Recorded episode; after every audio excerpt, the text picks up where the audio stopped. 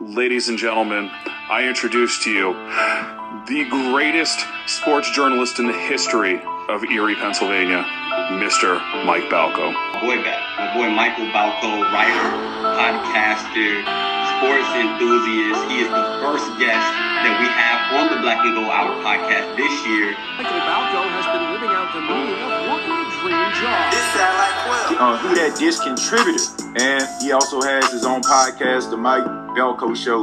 Uh, I want you all to uh, welcome Mr. Mike Balko. Joining us today to speak about the New Orleans Saints is Michael Balko from the Michael Balko Show. Michael Balko, the host of the Michael Balko Show, the Saints writer host of the Michael Balko Show. Please welcome Michael Balko.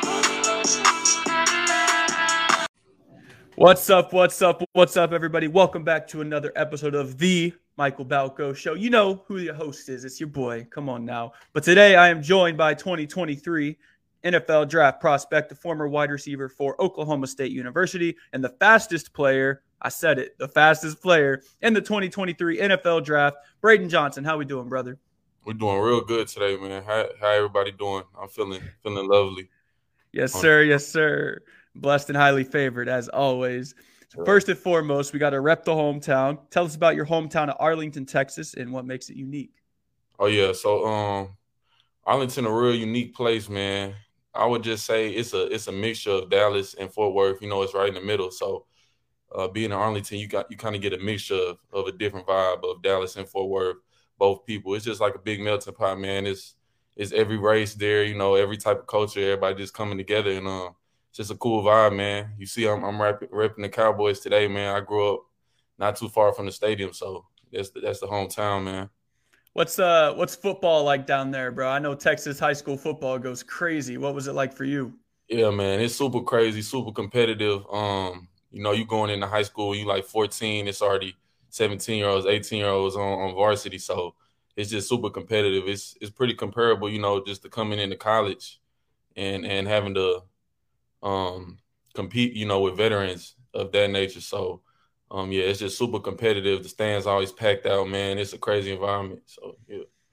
I like the Cowboy shirt, my boy. I mean, yeah. I mean, we ain't going we ain't gonna assume, but we're gonna yeah. assume. We're gonna assume. you were you were a three star recruit in high school, especially out there in Texas, bro. You know, balling out, getting a three star. That means you were a dog. Um, three star recruit in high school had offers from Iowa, Utah State, Minnesota, obviously Oklahoma State, to name a few. Um, tell us about your recruiting process in high school and why you picked Oklahoma State. Um, my my recruiting process was pretty smooth. Um, I went with Oklahoma State because at that time, um, Kasey Dunn was recruiting me, the the head receiver coach, and um, I just like what they were doing up there, man. They had that spread offense. They was throwing the ball a lot. They had you know guys come in before Dez Bryant, of course. Everybody knows that. Um, James Washington.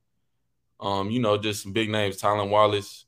So um, just just seeing that, man, that's really what did it for me. Just because I wanted to fit into a system that I knew would use me um, the way I was meant to be used, you know.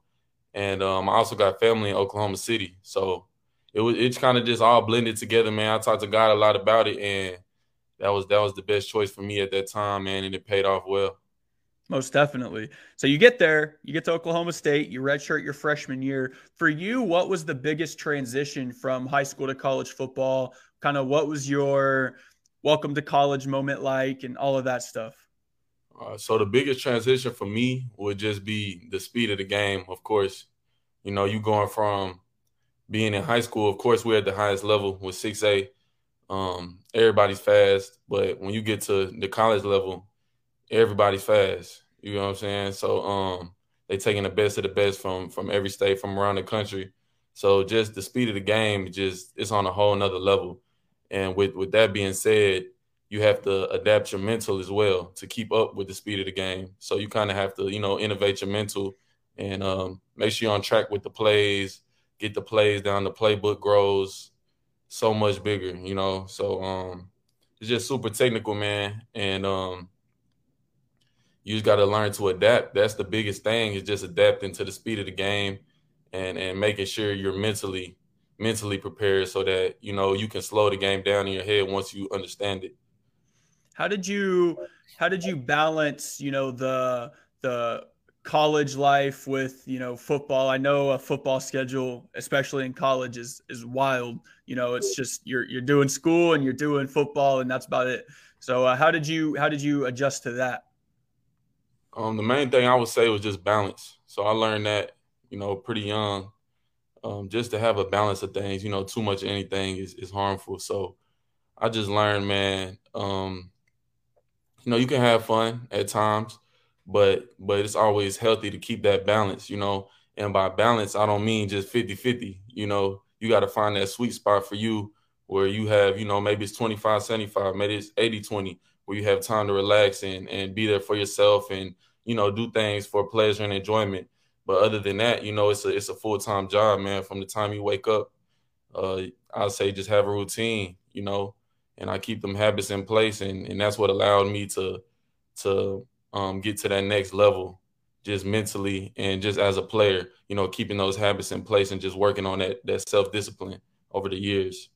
Yes, sir. Yes, sir. So you finished your college career with over 1,700 all-purpose yards, 16.6 yards per catch, eight tutties, um, tons, tons of great plays, my boy. Like some of the most incredible contested catches I think I've ever seen in my life. Um, how did you? How did it feel, first of all, to play at such a high level um, for as long as you did, and then what were some of your favorite college football memories? Take us back to the glory days.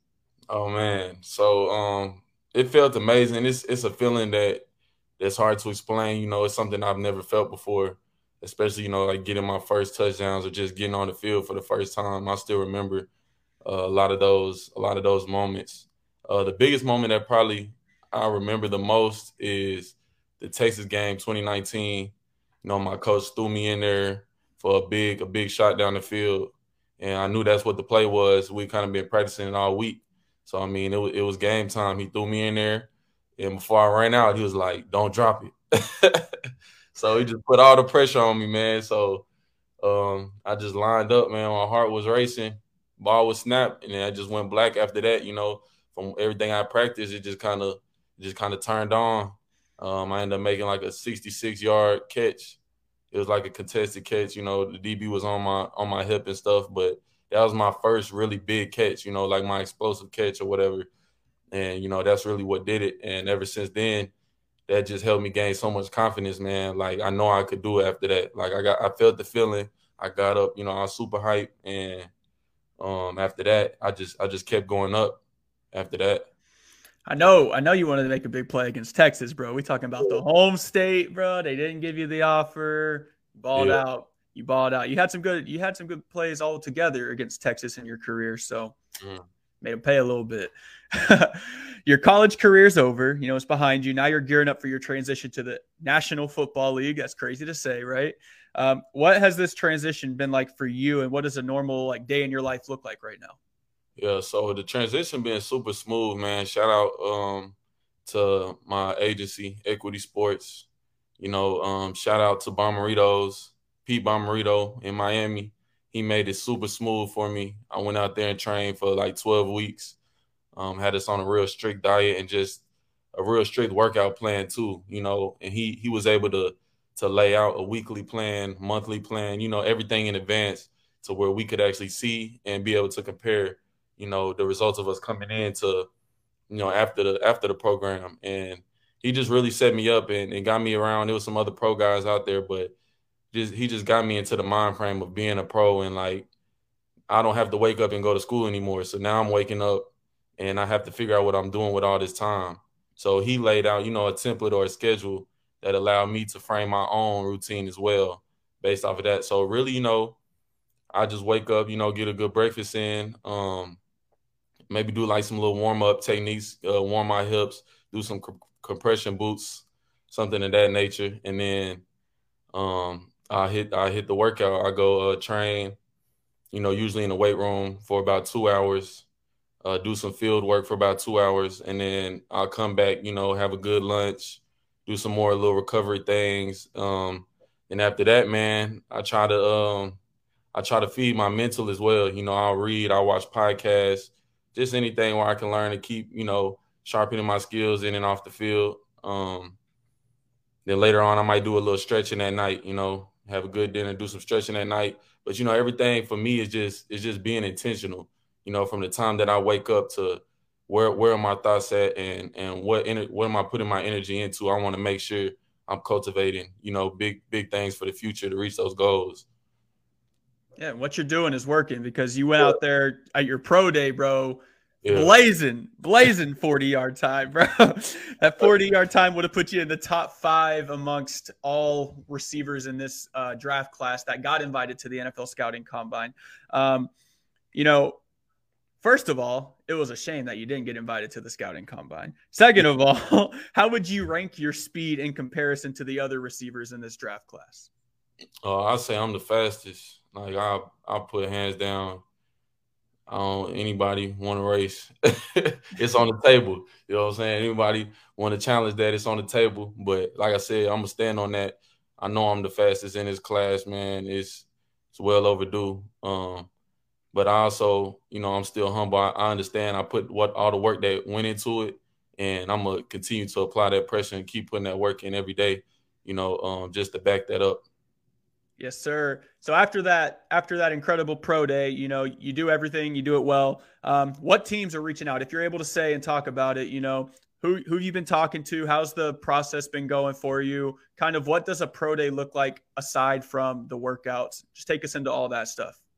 Um, a few teams I would say like the Cowboys, the 49ers, uh, the Raiders, just to name, you know, a few. But um kind of going through that process, it's just like the scouts, you know, they just want to know what kind of person you are because at the end of the day, um, this is a job, this is a full-time job, this is a business. So it's like um teams don't want to make investments on on just talent you know they want to know what kind of person you are um, how you gonna fit into the culture how you'll fit into the program how you'll fit into the locker room um, your leadership skills what what your strengths and weaknesses just just as a person you know so i mean it's been pretty smooth you know it hasn't been anything that that's that's challenging like i said i just you know go keep it real uh, at the end of the day i feel like that'll take you the furthest so um, but it's been a smooth been a smooth process for me If you had to compare your play style to any current receiver in the NFL, past or present, I guess I said current, but it could be past or present.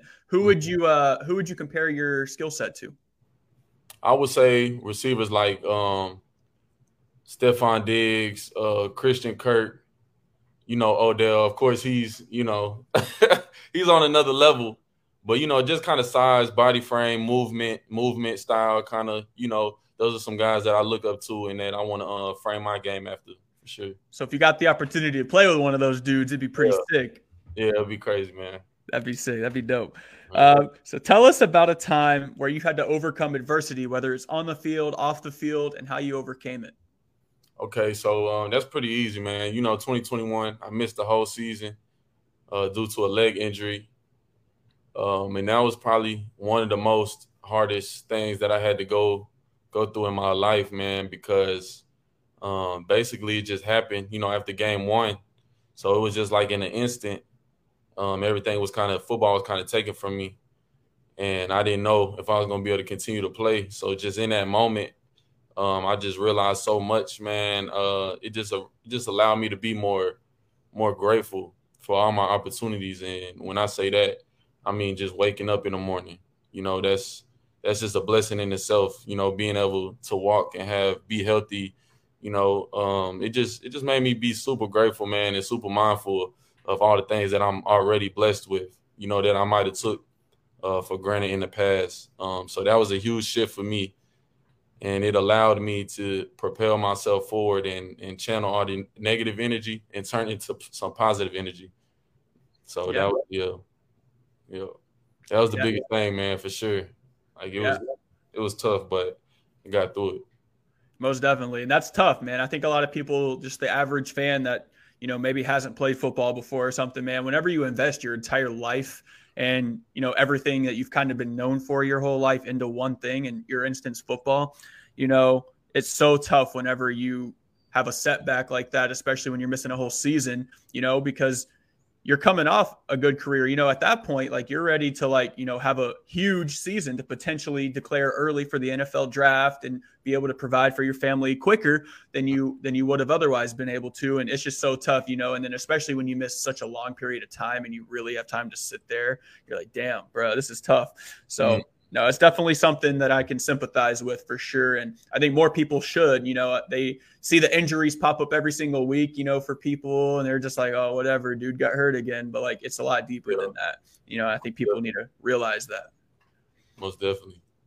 So, who is the best player that you've ever played with and against in your career? Um, so to say the one I've played with, I would say Brennan Presley or Tylan Wallace. You know, it's close.